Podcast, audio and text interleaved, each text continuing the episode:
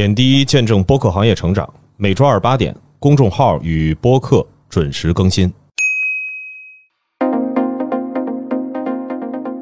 周二早上好，欢迎收听本期播客志，我是小主编杰西卡。我是老袁。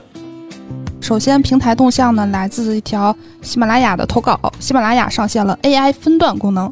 在 Web 端创作中心的 AI 分段界面上传本地音频，就能自动对音频进行分段。总结出每段的概要，复制生成的概要及时间点，到发布页面的节目简介中，听众点击时间点即可收听。哎，这块儿稍微多说一句啊，因为是在 Web 端，所以会有一个困扰。很多节目如果是用专业的录音设备去录制的话，它的文件大小会很大，所以在这儿呢，其实也是建议用不同的方式，比如说是专门生成一个，呃，给这个 AI 分段的这个功能去使用的一个小于一百兆的音频文件去做。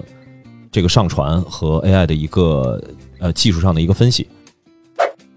好，那接下来由我带给大家播客和第三方的一些相关信息。谐星聊天会最新一季付费节目《谐星聊天会特别季》上线一小时售出五千份，六小时售出一万份，不到一个月的时间呢，一共售出了三万份。产品的定价呢是九十九元，在八月二日之后呢会恢复原价为一百二十九。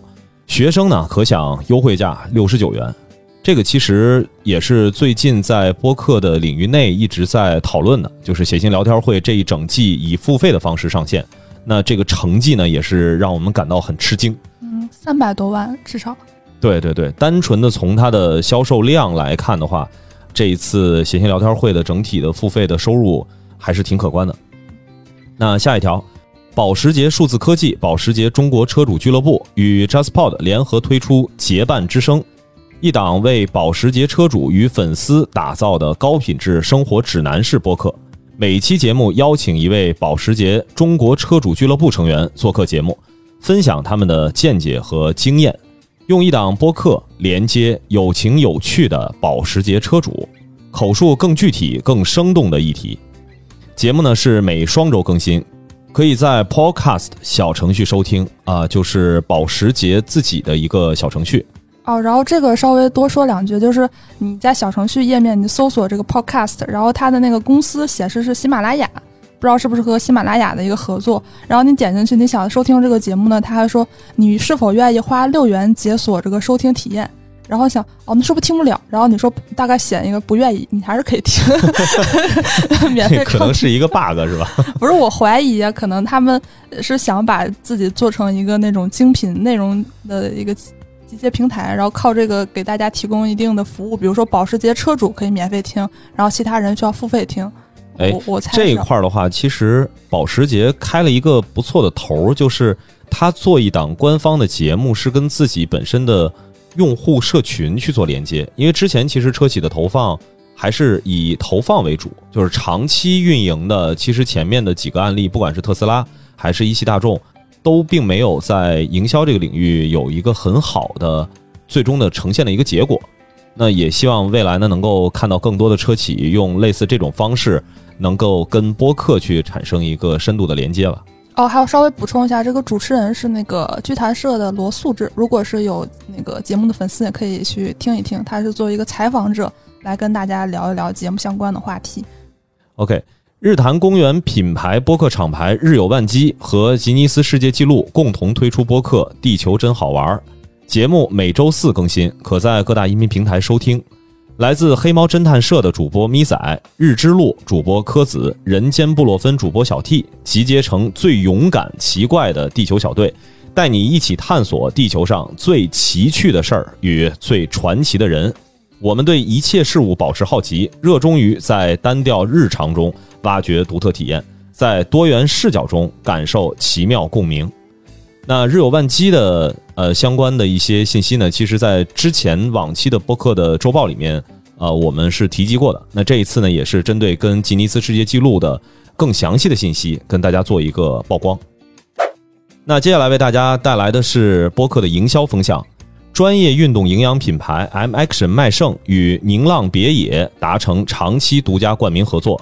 上线宁浪别野麦盛记，与热爱运动的你一起探索更理想的运动状态。这个也是营养品在播客投放当中，我们觉得是一个非常友好和值得鼓励的一个方式。我们听下来呢，基本上没有对节目本身的选题内容做过多的干预，基本上就是以一个冠名的方式。那也相信呢，呃，M Action 这个品牌是看中了宁浪别野，或者说是在呃营养运动相关的。这个领域的一些主播，他们的用户其实就是这些品牌最想要的用户，那也就没有必要非要在内容上做过多的干预，或者是产品的一些相关信息的植入。那希望有越来越多的相关的品牌能够以这种长期冠名的方式，一个 sponsor 的方式去跟播客产生合作。其实对于播客的创作者来说，这是一个大家最期待看到的一种合作方式吧。本周海外动向呢，首先来自 Spotify。Spotify 宣布，现在平台上的视频播客已经超过十万个。呃，我们之前不是一直在报道一些关于播客视频化的一些风向吗？其实很大程度上也是受海外影响。呃，目前 Spotify 他们这个数量听起来是蛮吓人的，就是有十万个单集或者是节目在做一些视频化的尝试。但是 Spotify 也表示，在所有节目中的占比目前还没有超过百分之二。然后大多数视频节目是在美国、巴西、墨西哥、英国和德国制作，但是 Spotify 呢，目前它不支持视频 RSS 抓取，你必须要通过 Spotify for Podcaster，就是他们的一个播客创作后台来进行手动上传，不能直接通过 RSS 抓取，因为大家知道 RSS 其实它不只是，呃，只适用于音频、视频、文字都可以，但是 Spotify 目前还是只支持音频的抓取，不支持视频。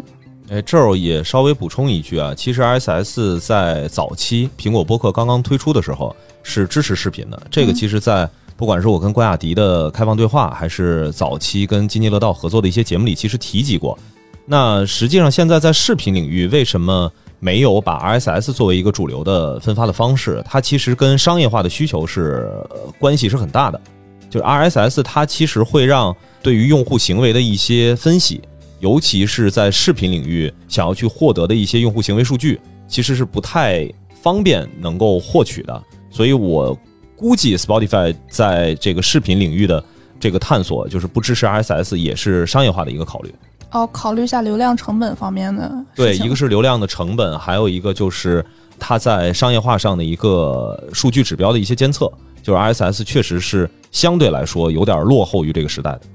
最后一条动态呢，是一条关于澳大利亚的播客收听数据。Edison Research 发布的一个报告显示，澳大利亚在收听播客方面处于世界的领先地位。百分之四十三的澳大利亚人每个月会收听播客，这个数字在美国的话是百分之四十二。然后三分之一的人每周收听，然后美国是百分之三十一，就是澳大利亚和美国是播客的这个收听。